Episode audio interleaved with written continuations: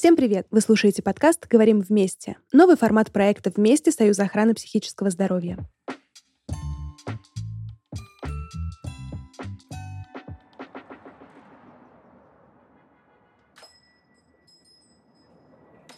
Добрый день, дорогие слушатели. С вами подкаст «Говорим вместе». Место, где мы с вами разговариваем о вопросах психического здоровья. И сегодня у нас итоговый выпуск нашего первого дебютного сезона. А вы уже знакомы с нашим главным героем Колей. Это такой человек, вместе с которым мы прошли достаточно длинный путь от момента, когда он, в принципе, задумался о вопросах психологической помощи и поддержки, и до того момента, как он, собственно, закончил уже получение психологической помощи. На протяжении всего этого длительного пути рядом с Колей была я, его друг, э, психолог Ведмитская Дарья, ну и, собственно, ведущая нашего прекрасного подкаста «Говорим вместе». Но, как вы понимаете, на самом деле все обстоит не совсем так, э, как мы озвучивали. Я думаю, многие могли догадаться, что наш Коля — это, конечно же, такой обобщенный герой, человек, который бы хотел получить психологическую помощь, но боится, может быть, спросить об этом у кого-то из окружающих, или просто не знает, с кем можно было бы это обсудить. Из этических соображений мы не могли пригласить какого-то живого настоящего человека, который был бы готов во всеуслышание рассказать о своих трудностях. Поэтому мы придумали такого персонажа, который, собственно, друг нашего подкаста и согласился изобразить его. Но сегодня мы поговорим, в принципе, о том, насколько востребована психологическая помощь на данный момент. Так ли это актуально, или все-таки люди склонны преувеличивать эти проблемы да, и превозносить их сейчас а, а, как одни из самых главных и важных, которые требуют внимания. И для того, чтобы обсудить этот вопрос, мы пригласили к нам в гости президента Союза охраны психического здоровья Триушникову Наталью Валерьевну. Наталья Валерьевна, здравствуйте. Здравствуйте. Наталья Валерьевна, скажите, пожалуйста, насколько действительно сейчас актуальна психологическая помощь, как я уже сказала, или все-таки люди преувеличивают эту проблему как таковую? Я хотела бы начать с того, что вообще-то я психиатр, и э, со мной будет, наверное, интереснее и актуальнее поговорить о более специализированной медицинской, психиатрической помощи. Но, конечно же, э, без наших коллег-психологов мы уже давно никуда не движемся, мы не осуществляем помощь без содействия и содружества с психологами, поэтому на вопрос о том, насколько актуальна помощь психологическая поддержка психологическая, я могу ответить, да, это очень актуально. И если мы говорим о том, что во всем мире примерно четверть населения планеты нуждается в той или иной степени в консультативной и даже лечебной психиатрической помощи, а, из этого мы можем сделать вывод, что психологическая поддержка требуется гораздо большему количеству людей. Мы не будем говорить, что все, потому что мы все-таки говорим о профессионалах и о какой-то профессиональной направленной помощи, не просто о поддержке общей социальной или эмоциональной наших близких. Но, конечно, число людей, которым требуется именно профессиональная помощь, и в том числе психологическая, их огромное количество за последние несколько лет у нас очень сильно сменилась повестка. Люди стали больше беспокоиться о происходящем. Это сильно увеличило их уровень тревоги, депрессивной симптоматики и в целом общих переживаний о жизни, страхи о будущем. То есть запросы, с которыми люди сейчас обращаются к специалисту, имеют очень широкий спектр, широкую направленность. Но как вам кажется, кто сейчас а, наиболее подвержен влиянию извне и со стороны? Кому больше всего требуется психологическая и психиатрическая помощь? Вы знаете, э, на самом деле общемировые проблемы с психическим здоровьем предсказывались ВОЗом совершенно в другом ключе. А, много лет подряд ВОЗ предупреждал о том, что к 2020 году психические расстройства расстройства поведения выйдут на первое место по заболеваемости среди всех нозологий наступил 2020 год, и он оказался неожиданным, в том числе и для ВОЗа, и для тех прогнозов, которые делались, потому что а, ситуация пандемии полностью изменила картину, в том числе и тех психических изменений, изменений в психическом здоровье людей, а, к которым мы привыкли.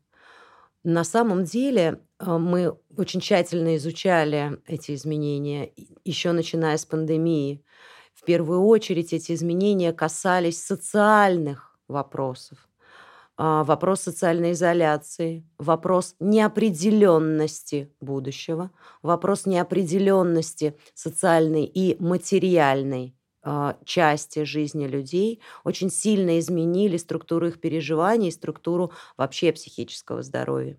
Как оказалось, самая уязвимая часть населения это были люди трудоспособного возраста, а, попадающие в возрастной коридор примерно от 20 до 40-45 лет. Чем младше были люди, тем меньше на них воздействовала окружающая обстановка, и они менее эмоционально и ментально реагировали на происходящее.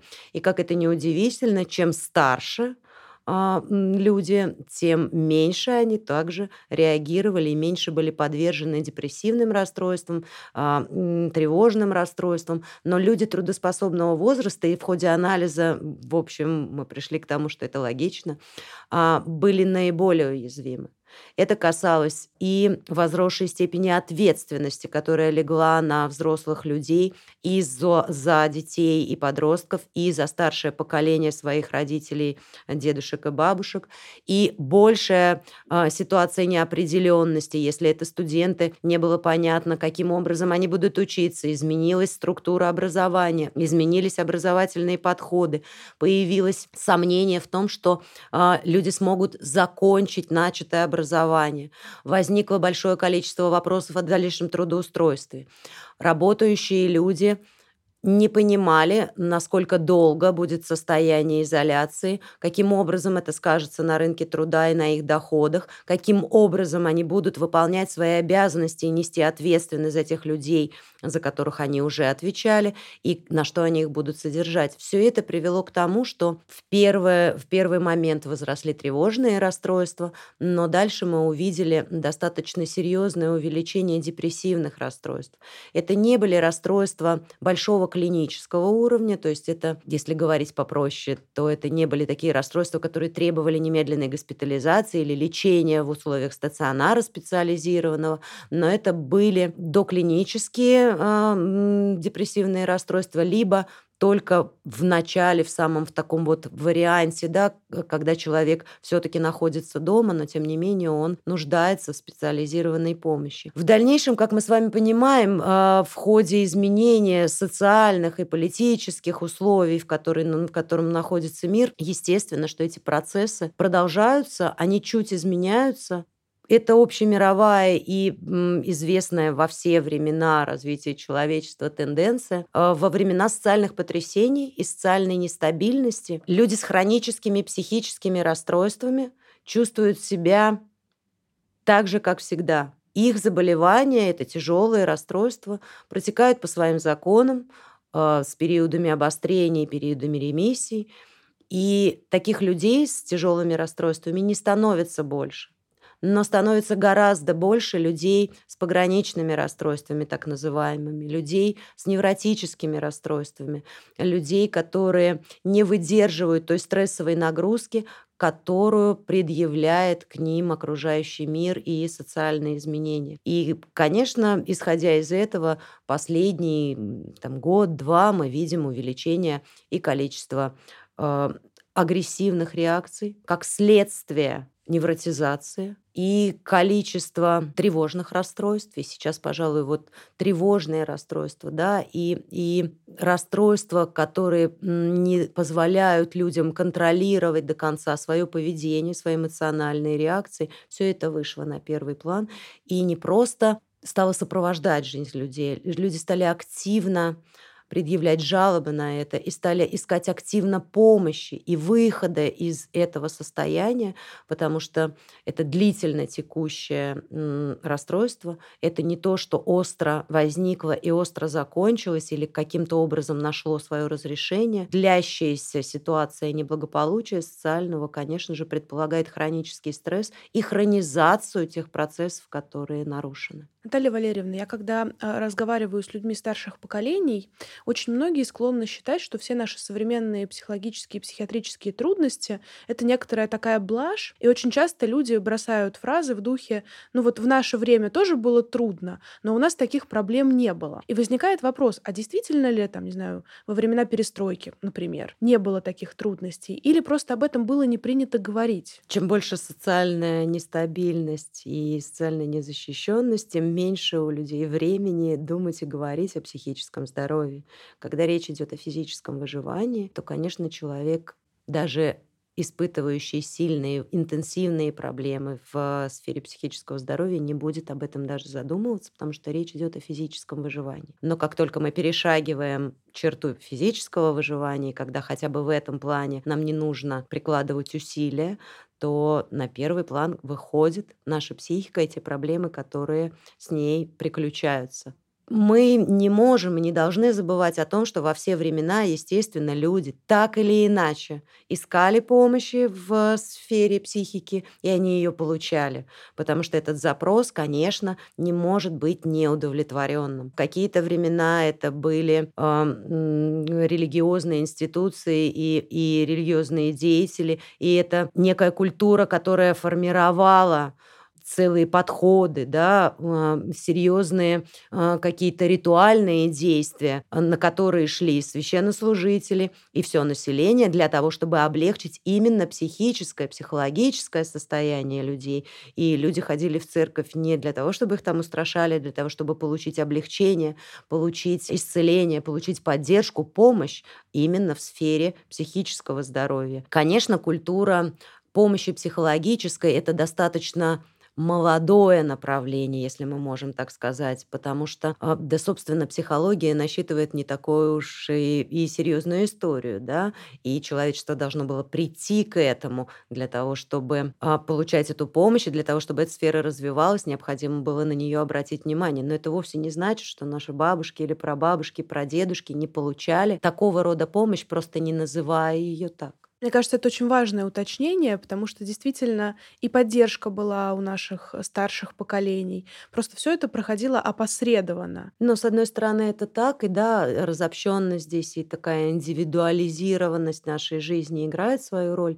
С другой стороны, мне кажется, что, как и в остальных сферах, не только тех... научно-технический прогресс играет свою роль, да, но и все, что мы узнаем нового о мире и о себе, мы пытаемся как-то применять. И на сегодняшний день э, развитие человечества уже позволяет нам понимать, что мало просто поговорить с другом, потому что а, он тебя поддержал, но каждый из нас задается вопросом, а после того, как он меня поддержал, что стало с ним? И насколько он в состоянии, отдавая мне поддержку, оказывая мне поддержку, потом восстановиться? И не повлияет ли это на психическое здоровье а, моего собеседника? И исходя уже из такого постулата, да, мы считаем, что уже не, не так и правильно собраться в кругу друзей и высказывать друг другу те проблемы, которые у нас есть, потому что мы влияем друг на друга. И получая поддержку, мы можем травмировать окружающих людей. В этом отношении помощь специалиста выглядит более физиологичной, более правильной, более бережной. А я знаю, что предубеждение перед психологической помощью, я уж не говорю про психиатрию, а оно существует, несомненно. И зачастую я сталкиваюсь с мнением людей, даже людей образованных, и современных, и активно использующих новые технологии – а, такое мнение, что это мое внутреннее дело, зачем мне выносить какие-то проблемы, свои внутренние переживания на обозрение чужому человеку. Я в состоянии это как-то переварить сам, для этого не нужно ходить к психологу.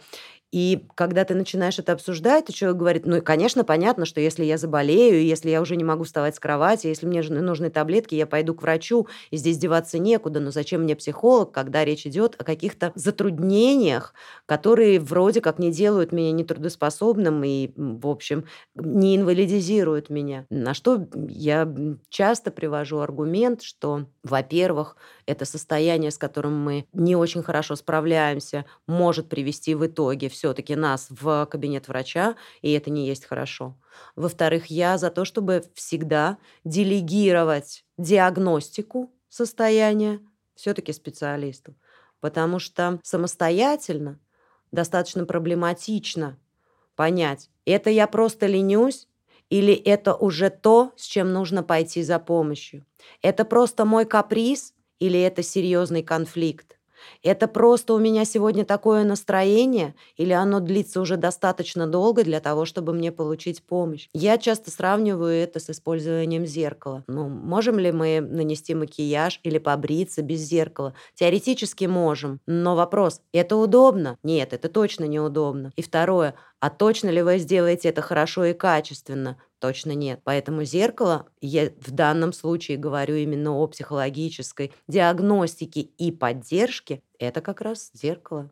И я призываю всех его использовать. Это удобно, это правильно, это а, из разряда психогигиены, в конце концов. Ну и вообще-то бриться без зеркала это как минимум небезопасно, потому что в процессе ты можешь и пораниться, и, не знаю, карандашом для глаз попасть себе в глаз, нанеся себе рану. То же самое с психологической помощью, да, потому что очень часто же у нас люди, испытывая какие-то психологические трудности, они пытаются получить помощь другими путями, да, опять же, там какие-то деструктивные копинги, это обращение к алкоголю, к каким-то формам зависимости и другие формы поведения, которые негативно негативно сказываются, опять же, и на твоем ментальном здоровье, которое ты якобы пытался поправить все это время, и на твоем физическом здоровье. Таким образом, да, пытаясь как-то себе помочь, ты наоборот еще больше себя топишь просто и закапываешься еще глубже в свои проблемы. А там уже действительно за обращением к специалисту дорога все короче и короче становится в этом смысле. Да, и тогда уже только к людям в белых халатах. Наталья Валерьевна, вы уже сказали о том, что сейчас одно из самых распространенных э, заболеваний, расстройств, с которыми сталкиваются люди, это спектр тревожных расстройств. А если мы говорим о таком топе 3 самых распространенных на данный момент психиатрических э, диагнозов, что это было бы? Ну, во-первых, эти диагнозы будут разные в разных странах. Если мы а говорим, если мы говорим про сейчас. Россию, про Россию, то ну, на первом месте будет все-таки, наверное, депрессивное расстройство. К сожалению, традиционно в поле зрения психиатров в большей степени попадают психотики. Это люди с тяжелыми а, психическими, хроническими расстройствами. Это, если мы про диагнозы говорим, то это э, шизофрения или теперь по новой классификации шизофренический спектр расстройств. Ну и, конечно, попадают в тройку, в топ, наверное, все-таки олигофрения, и, и это а, состояние с а, нарушением интеллектуальных, интеллектуального развития. И многие из этих диагнозов, они окутаны большим количеством мифов со стороны, потому что ну, есть предубеждение такое, да, что если э, заболевание непонятно для большинства, то оно вызывает некоторую такую привлекательность. Люди сразу как-то романтизируют эти диагнозы, приписывают им какие-то особенности, вот что люди с шизофренией — это обязательно люди какие-то талантливые, наделенные божественным даром, э, и, наверное, очень интересно жить таким людям. Я неоднократно с такими убеждениями сталкивалась. Но при этом никто не отрицает, что жить этим людям в социуме тяжело. А вот все, что касается депрессии и тревог, люди немножко так э, отрицают тот факт, что людям с этими расстройствами действительно трудно живется. И вот здесь мы приходим к следующему вопросу. Действительно ли депрессии и тревоги могут инвалидизировать людей, то есть ограничивать их возможности в повседневной жизни, ограничивать их рабочую деятельность? Или, опять же, это какое-то предубеждение только? И на самом деле это не страшно, и с этими диагнозами можно жить так же, как ты жил, э, будучи человеком без тех или иных расстройств и нарушений. Ну, конечно, эти э, состояния инвалидизируют реагируют, но а, если говорить формально, то получить стойкую там, группу инвалидности по а, диагнозу депрессия достаточно проблематично.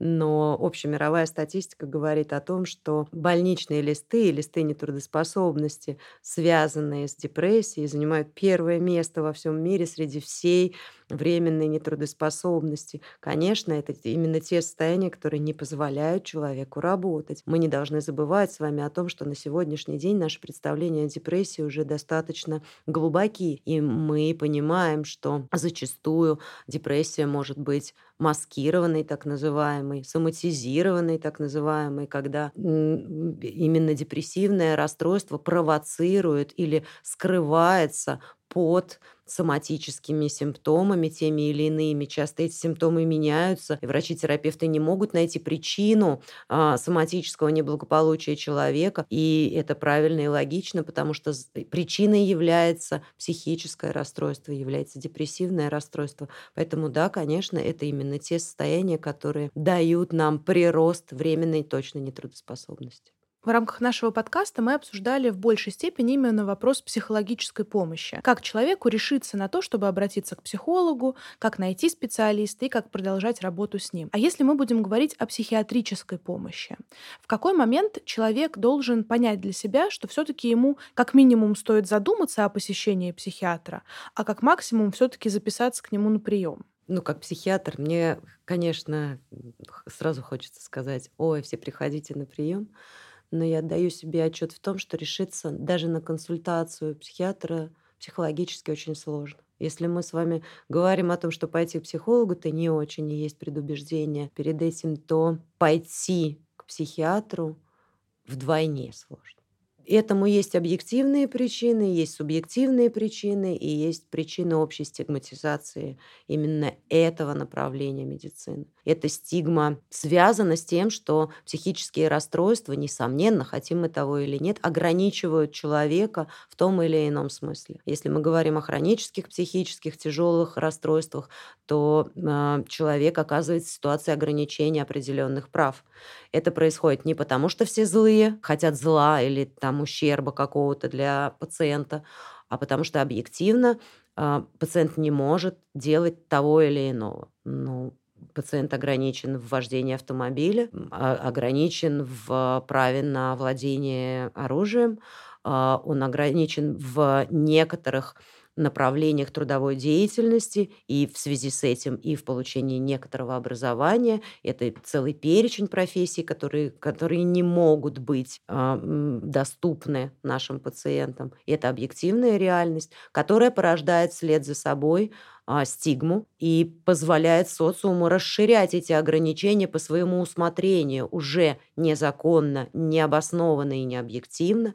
И мы зачастую видим, что наших пациентов, которые, конечно же, не пишут на лбу себе, что у них есть диагноз, но между тем имеют справку о том, что они находятся под диспансерным наблюдением у психиатра. Мы видим, что их ущемляют в правах на трудоустройство. Мы видим, что зачастую им могут отказывать в медицинской помощи совершенно необоснованно, в доступе к каким-то культурным мероприятиям и так далее. Это незаконное расширение ограничений, и это как раз стигма, о которой мы часто очень говорим. Вообще это звучит очень удивительно, потому что, казалось бы, в наш век век технологий, в наш век огромного количества общедоступной информации, когда многие люди, особенно в мегаполисах, они как-то интересуются вопросами ментального здоровья, читают много информации об этом. Сейчас статистически гораздо вырос процент а, людей с трудностями, которые, в принципе, есть, да.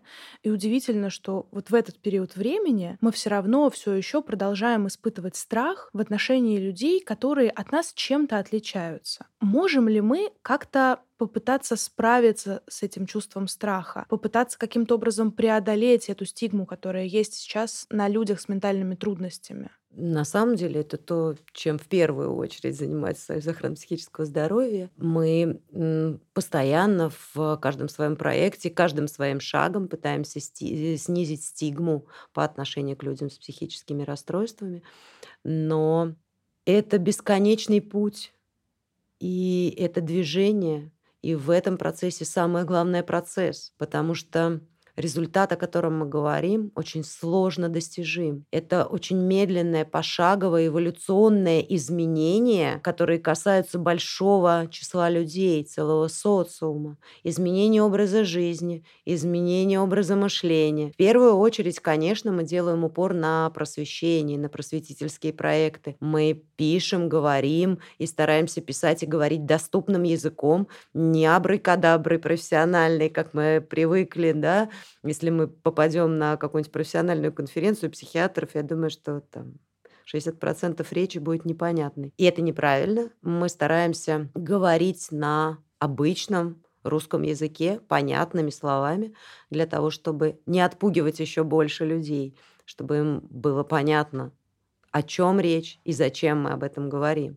Здесь есть и обратная сторона медали. Наш кинематограф, э, наша литература и вся вообще, да, наверное, культура не способствует дестигматизации, а подогревая интерес психиатрии и психическим расстройствам, они его используют скорее в обратном направлении. И если мы возьмем литературные произведения или кинематографические работы, в большей степени мы увидим пугающие картины психиатрических учреждений, застенки, пытки, несправедливость и все, что с этим связано.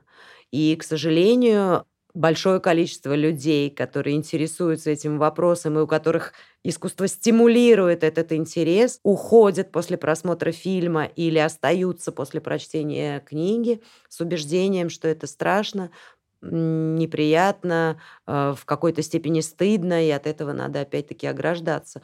Но мы все равно будем двигаться в сторону просвещения. Все равно так или иначе мы готовы работать и продолжать работать в этом направлении, помогать людям с психическими расстройствами интегрироваться в социум, поддерживать их в их развитии. А мы готовы показывать обществу, что в зависимости от того, какое количество поддержки какое количество принятия получает человек с психическим расстройством, он более успешно интегрируется в общесоциальную жизнь, и он может быть успешен как на бытовом уровне, так и в профессиональном отношении, и в отношении построения социальных связей, и в отношении дружеских связей и так далее. И мы способны на самом деле создать такую бережную среду, в которой человек с психическими расстройствами будет чувствовать себя комфортно, и социум, который его окружает при этом, будет чувствовать себя комфортно.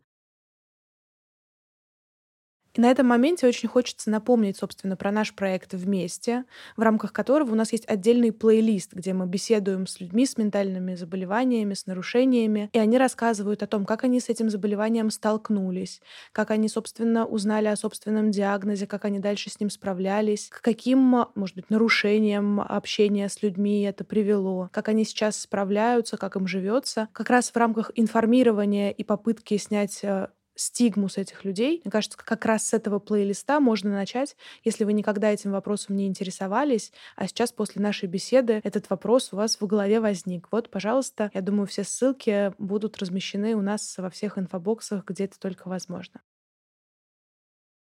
Наталья Валерьевна, как мы уже сказали, вопрос э, психического здоровья и получения психиатрической помощи у нас все еще овеян огромным количеством мифов. Я собрала в интернете такой пяток самых популярных из них. Мы отчасти некоторые уже затронули. Но было бы здорово, если бы вы, как специалист, развеяли эти мифы. Хотелось бы сказать, что раз и навсегда, но, к сожалению, я думаю, что нам придется еще к этим мифам не раз возвращаться. Но, тем не менее, совершим очередную попытку. Как вы сегодня сказали, это процесс. Да? Вот мы по этому процессу и идем. Итак, первый первый, самый распространенный миф. Если я приду в психиатрическую больницу, то меня из нее не выпустят или отправят на принудительное лечение. Насколько такое вообще возможно? Каждый миф имеет под собой все-таки какую-то причину и появляется не из фантазий. А на самом деле в психиатрии существует понятие недобровольной госпитализации. Мне не лень каждый раз а, объяснять разницу между недобровольной госпитализацией и принудительным лечением.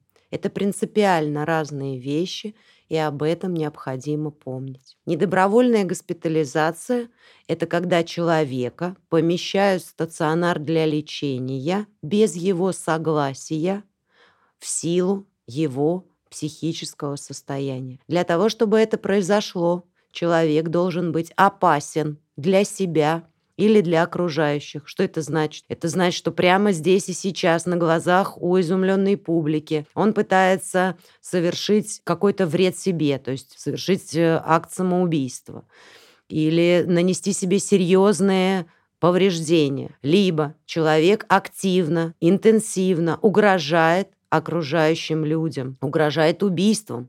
И это самое главное в первую очередь. Какие еще могут быть состояния? Когда человек длительное время отказывается от пищи или воды, и это угрожает его жизни. Когда человек длительное время находится в беспомощном состоянии, лежит на кровати, не может встать и даже не может по физиологическим своим отправлениям дойти до а, санузла. Все это может стать поводом для того, чтобы медицинские работники обратились в суд и только суд решает, обосновано ли помещение без согласия человека его на лечение. То есть это происходит не прямо здесь и сейчас, это все равно какой-то процесс. Да, это процесс.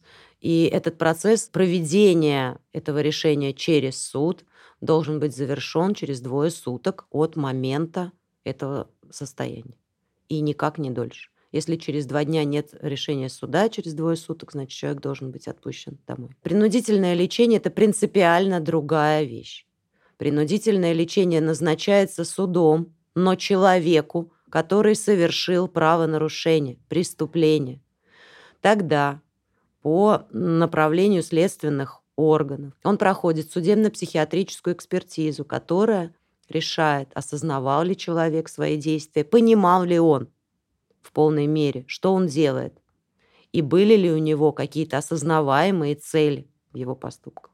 Было ли в этот момент у него какое-то заболевание. Со всеми этими материалами человека доставляют в суд, и в ходе судебного разбирательства вместо прохождения заключения тюремного человеку может быть назначено принудительное лечение в психиатрическом стационаре. Это принципиально другое. А что касается прихода просто на консультацию и уже оттуда не выхода, конечно, это миф. Конечно, для того, чтобы человека госпитализировали в психиатрический стационар, у него должны быть для этого серьезные показания. Современная психиатрия имеет тенденцию к тому, чтобы стремиться оказывать помощь людям максимально приближенно к дому, в идеале в домашних условиях. Психиатры стремятся к тому, чтобы даже если невозможно только в домашних условиях оказать помощь, оказывать ее в амбулаторных условиях, либо в условиях полустационара, когда человек приходит с утра в медицинское учреждение и после обеда уходит домой и ночь проводит дома. Но, к сожалению, бывают состояния острые, когда психическое состояние настолько критично, что человек не может находиться на лечении дома. И в этих ситуациях мы вынуждены предлагать госпитализацию.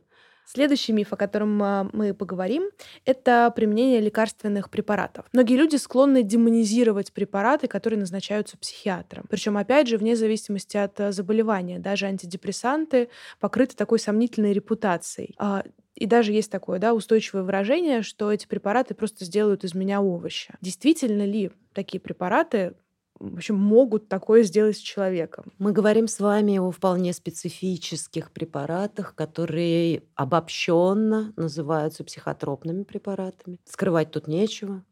Любой психотропный препарат имеет побочное действие. А, я опять не устаю об этом говорить, что вообще любая таблетка имеет побочное действие.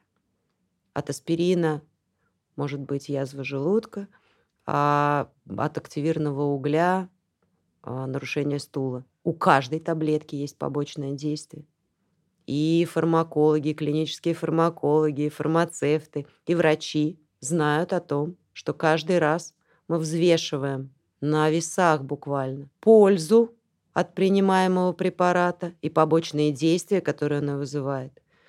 И при этом взвешивании выбираем то, что для нас важнее, в данный конкретный момент и в данной ситуации.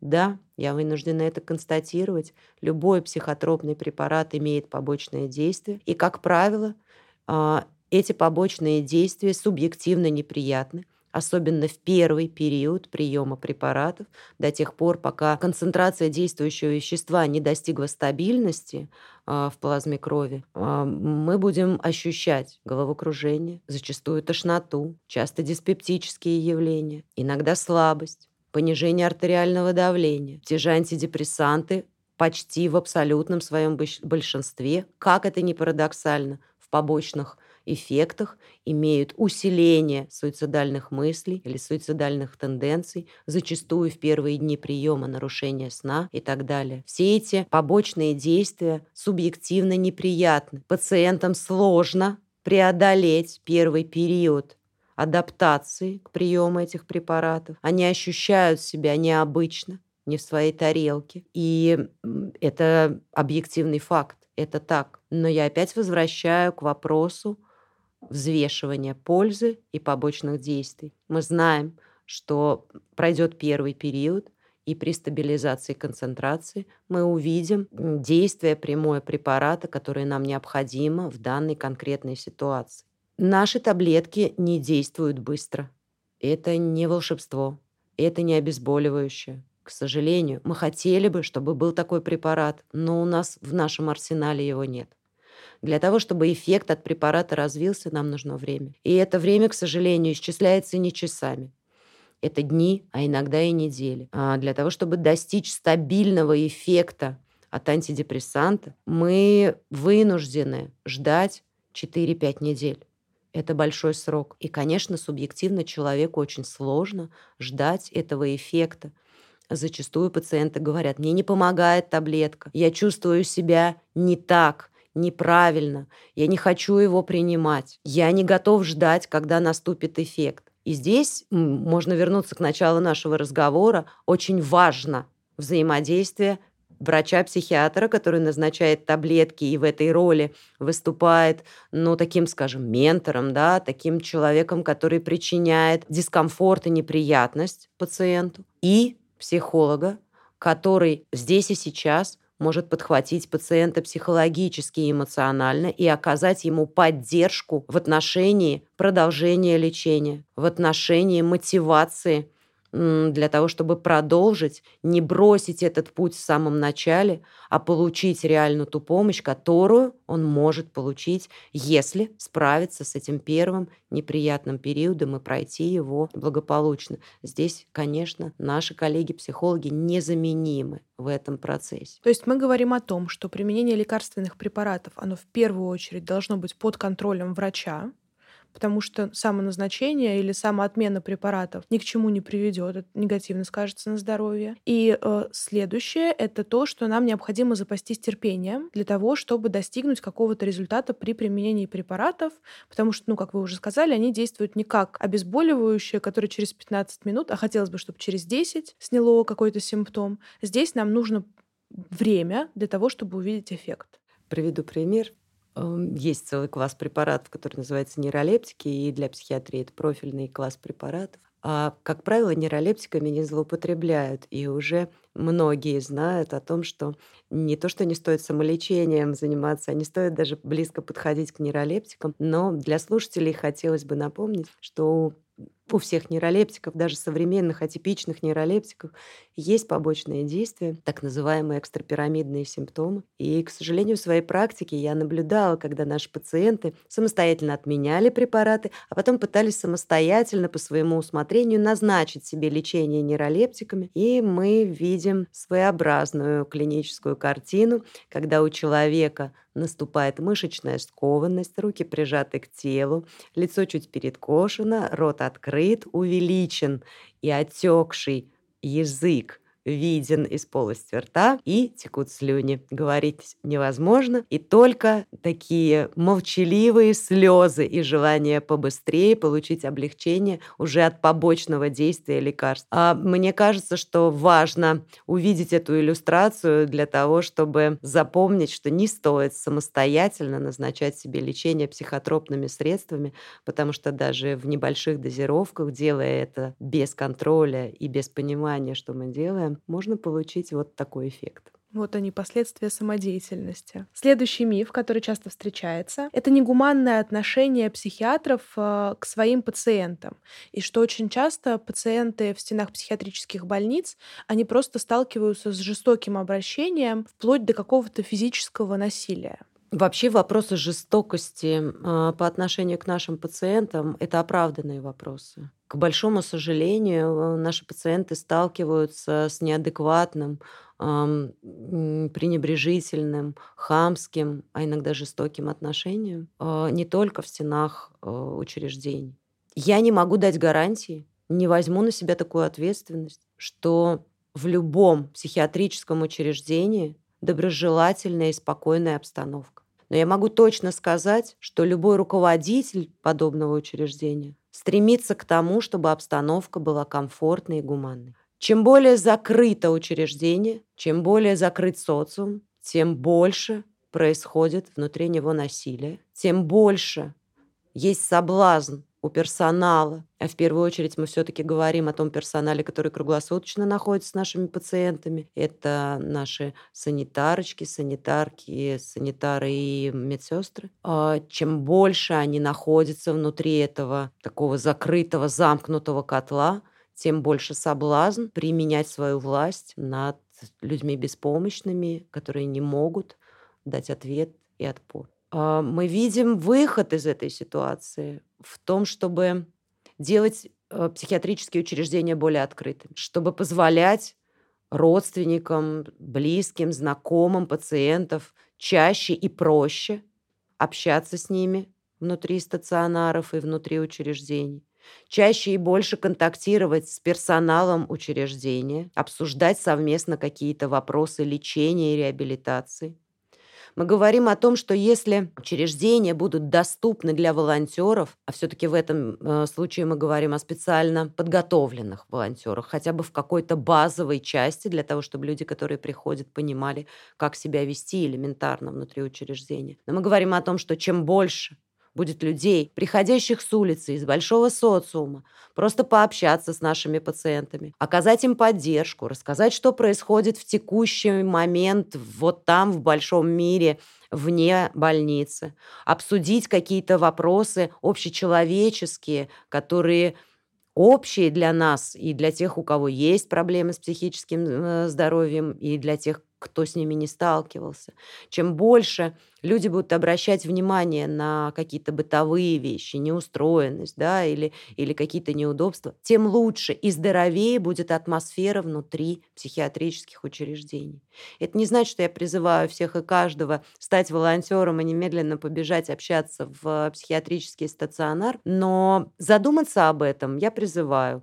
И если есть желание и возможность, то, пожалуйста, присоединяйтесь к этому волонтерскому движению. Мы открыли школу волонтеров, пока это онлайн-образовательная часть, она доступна. Всех приглашаю присоединиться, пожалуйста, как минимум, как образовательная часть для общего развития, она точно будет полезна. А если вы сможете быть волонтером, мы будем вам признательны, и это точно обогатит и вашу жизнь, и жизнь пациентов. И мне кажется, что это особенно полезно для студентов, кто так или иначе хочет дальнейшее будущее свое связать э, с вопросами психологической или помощи, психиатрической или помощи, потому что пациенты у нас разные, особенно если мы говорим о клинической психологии, да, то пощупать этот вопрос, посмотреть, как он выглядит изнутри, вот это будет многим полезно. Это с одной стороны, да.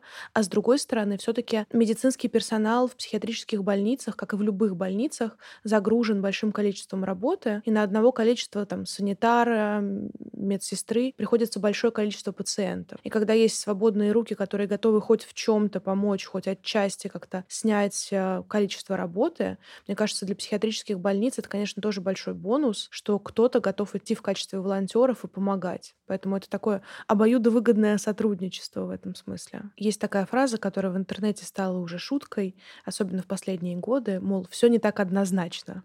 Но это как раз именно тот случай, потому что действительно все не так однозначно. Из того, что вы рассказываете, мы делаем вывод, что многие мифы, они имеют какую-то реальную основу под собой. Но тем не менее мы склонны сгущать краски, явно все это преувеличивать, приукрашивать. Это как в детстве, да, какой-то ужас, он кажется нам гораздо большим и гораздо более страшным, чем э, есть на самом деле. Наше человеческое сознание склонно к этому. Наталья Валерьевна, и последний вопрос на сегодня. Как мы поняли, ментальное здоровье — это сейчас одна из самых распространенных проблем в системе здравоохранения. Но не каждый человек может и хочет получать э, помощь здесь и сейчас. Что каждый из нас может делать, не знаю, буквально каждый день, может быть, для того, чтобы сохранить свое ментальное здоровье?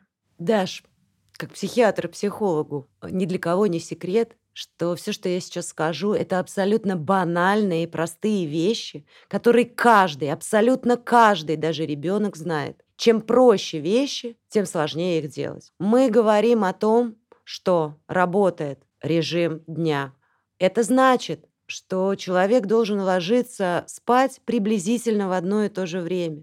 Если это 9-10 часов вечера, то это каждый день 9-10 часов вечера. У кого-то другой э, режим дня и другие ритмы, и кто-то засыпает в 3 часа, в 4 часа утра. Пусть будет так, но каждый день, не нарушая этот ритм, а давая организму регулярный режим дня. Мы говорим о том, что важно регулярно и правильно питаться, не перегружая себя едой с одной стороны, но с другой стороны давая организму достаточно калорий для того, чтобы он функционировал адекватно. Мы говорим о том, что человеку необходима дозированная физическая нагрузка, и мы не призываем никого заниматься большим спортом или перегружать себя в спортивных залах так называемым железом. Но мы говорим о том, что выбрать себе оптимальный, комфортный режим физической активности абсолютно необходимо для сохранения психического здоровья. А это значит, что по индивидуальным каким-то своим на настройкам или предпочтениям мы можем выбрать утреннюю зарядку, зарядку в течение 15-20 минут или легкую пробежку, а возможно для кого-то это 2-3 раза в неделю плавание в бассейне, для кого-то это групповые игры, но это обязательная, дозированная и регулярная физическая нагрузка. Мы говорим о том, что обязательно, это условие здоровья психического. Человек должен чередовать периоды профессиональной или учебной активности и периоды отдыха. Это необходимо. Нет, мы не сможем сохранить психическое здоровье, если мы со школьной скамьи с 7 утра до 12 ночи занимаемся учебой с редкими перерывами на гаджеты и э, падаем без чувств, а потом с 7 утра начинаем все сначала. Если у нас нет выходных дней, если мы отказываем себе в отпуске регулярном, как положено, многодневном отпуске, который прописан даже нам в законодательстве, то нет, мы не сможем сохранить психическое здоровье. Человеку необходимо отдыхать хотя бы для того, чтобы восстанавливать те ресурсы эмоциональные, физические, психологические, которые позволяют справляться со стрессовыми ситуациями. Вот, собственно, те вещи, а, которые банальные, которые нам твердят там, я не знаю, с рождения, они в самом деле работают, но мы в самом деле этим не пользуемся, потому что это работает не разово. И это не волшебная таблетка, и волшебных таблеток вообще не бывает. Это то, что работает только в том случае, если мы принимаем это как образ жизни, как регулярное занятие. Тогда у нас есть шанс справиться э, с теми стрессами, которые предъявляет нам жизнь, и выйти из них с хорошей адаптацией и с хорошим результатом. Каждый раз задавая этот вопрос специалистам, я надеюсь на какой-нибудь более простой ответ, но ответ не меняется. Дорогие слушатели, пишите, кто-нибудь из вас соблюдает хотя бы несколько из этих четырех простых рекомендаций, или все мы находимся в таком трудном состоянии, когда действительно такие простые на первый взгляд действия, да даже на второй взгляд, на самом деле простые действия, оказываются для нас самыми-самыми трудными. Спасибо большое, Наталья Валерьевна, что были с нами. Мне кажется, поговорить о ментальном здоровье в наше время никогда не бывает лишним, а уж тем более напомнить себе, что для сохранения ментального здоровья нужно всего до ничего, на самом деле, главное — желание. Но, дорогие слушатели, Слушайте наши выпуски подкаста, который вышел сейчас. Надеюсь, что вы будете ждать следующих сезонов. И, конечно же, подписывайтесь на наш канал вместе, чтобы смотреть интервью, ну, чтобы у вас были перерывы между рабочими делами, чтобы можно было переключаться между учебной и рабочей активностью. Спасибо большое. Это была очень интересная беседа. Первый сезон подкаста «Говорим вместе» подходит к концу. Мы вместе с главным героем Колей прошли долгий путь получения психологической помощи, на котором нас ждали разные трудности. А в сегодняшнем выпуске мы смогли затронуть вопрос получения психиатрической помощи. Какие вопросы о психологии вас интересуют? Обсуждение каких тем вам хотелось бы услышать в будущих эпизодах нашего подкаста? Обязательно оставляйте комментарии со своими запросами в наших социальных сетях. Подписывайтесь, чтобы не пропустить выпуски следующего сезона и оставайтесь вместе с нами.